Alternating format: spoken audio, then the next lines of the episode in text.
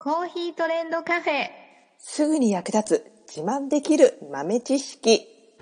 この番組は2006年バリスタチャンピオンのみえちょとコーヒー勉強中、いくちゃんが、いつものコーヒーがさらに美味しくなる話をしています。この番組を聞けばちょっと自慢できるコーヒー雑学やすぐに役立つ最新トレンド情報がわかります。ラジオトークで毎週火曜日お昼の12時からゆるっとお昼休み、木曜日の夜10時10分からはカフェ好き女子の夜会をライブ配信しています。美味しいコーヒーの入れ方など皆さんのご質問にもお答えしますのでぜひ欠かさず遊びに来てくださいね。みえちょ先生、はい、何でしょこないだ、う。うん、喫茶店に行ったら、はい、メニューの中にうん、ダッチコーヒーっていうものがあったんですよ。ほダッチって、う、うん、ダッチって何？と思って。うん、え、なんか怪しい。え、ダッチ？ダチョウ？ダチョウ？あれは何ですか？聞き慣れないですね。ダッチ、何ですかって話ですよね。はい。怪しいすぎて怖くて頼めなかったんですよね。え先生に聞いてからにしようと思いました。あはい。なるほどね。なるほど。うん、それはいいかも。いや、ダッチコーヒー。まあ、一言で言うと、もう何ら難しいものではない。水出しコーヒーのことなんです。え、水出しコーヒーがダッチコーヒーなんですか？そう。ダッチ？ダ このダッチっていうのはですね、オランダ人っていう意味を持っています。おオランダ人？はい。へー。うオランダ人のコーヒーという意味なんですが、水出しコーヒーは別にオランダで飲まれているっていうわけではないんですね。ええー、わけがわかりません。なんでなんでなんでっていうね。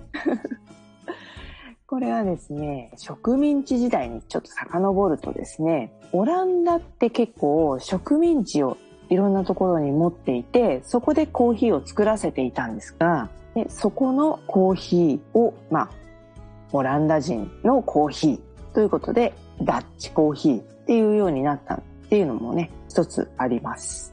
ほー。そして、主な植民地としては、えーインドネシアだったんですけれども、えーインドネシアの方でね、えー栽培させていたんですが、で、それをですね、ほとんどオランダに持って行ってしまって、とインドネシアの現地で働くオランダ人にとっては、あんまりコーヒーをね、いいところをも全部持っていかれちゃって、そんなにいい思いができなかったんですね。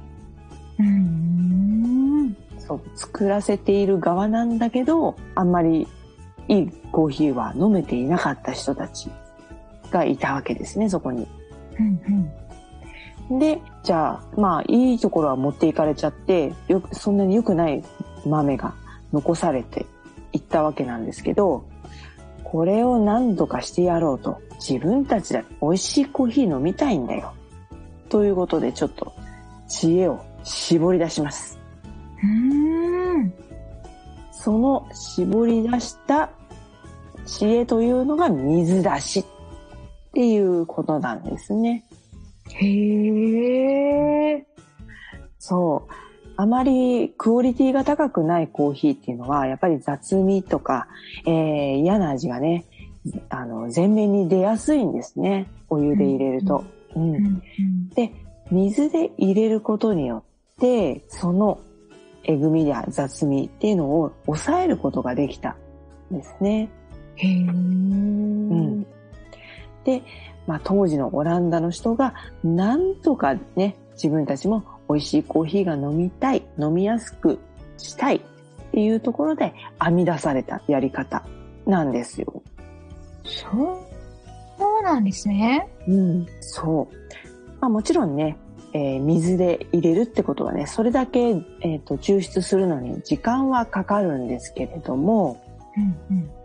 点よくあるのが点滴みたいにねポタポタとお水をね、垂らしていって、ゆっくり浸透させて抽出をするっていうね、ウォータードリッパーっていうのがあるんですが、へえ。うん。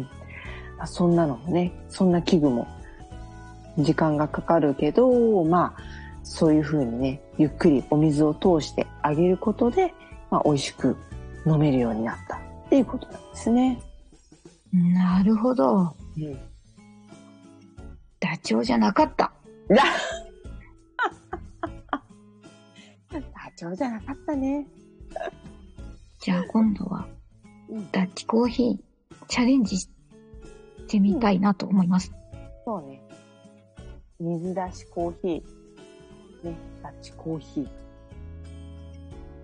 まろやか。結構ね、やっぱり口当たりがまろやかで、ちょっとリッチな感じになるので、普通のアイスコーヒーとはまたね、違った味わいが楽しめると思いますよ。へえ、そうなんですね。うん。水出しの方がまろやか。そうですね。おお。うん、うん。あん、ダッチコーヒーと、えっ、と、なんか、合わせるペアリングスイーうツん。とか、なんか、先生だったら何を一緒に頼みます？そうだなぁダッチコーヒーは、まあ、生まれがね、インドネシアっていうこともあるので、ちょっとね、ミルキーな味わいのスイーツが欲しくなるかも。えーなんかめっちゃ美味しそうーん。う。ミルキーなうん、何が？冷たいスイーそうツそうだね、そうだね。ああ。ミルクプリンみたいなのでもいいし、うんうんうん。うん、ちょっとクリームが多めのチョコレートムースとか、そういうのもいいかもね。あー、やばー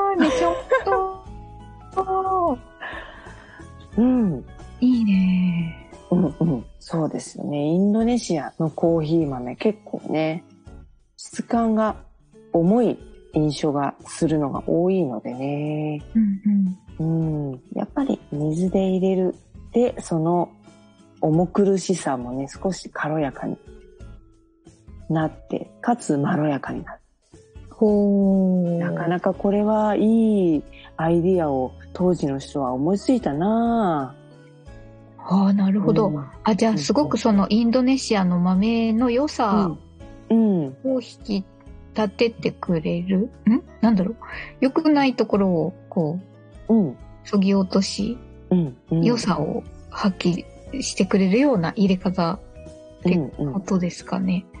そうだね。結果的にその豆に合う入れ方になってたっていう感じかもしれないですうね。ん、なるほど。うん。いや、なんかま、まめっちゃミルクプリンが合いそうです。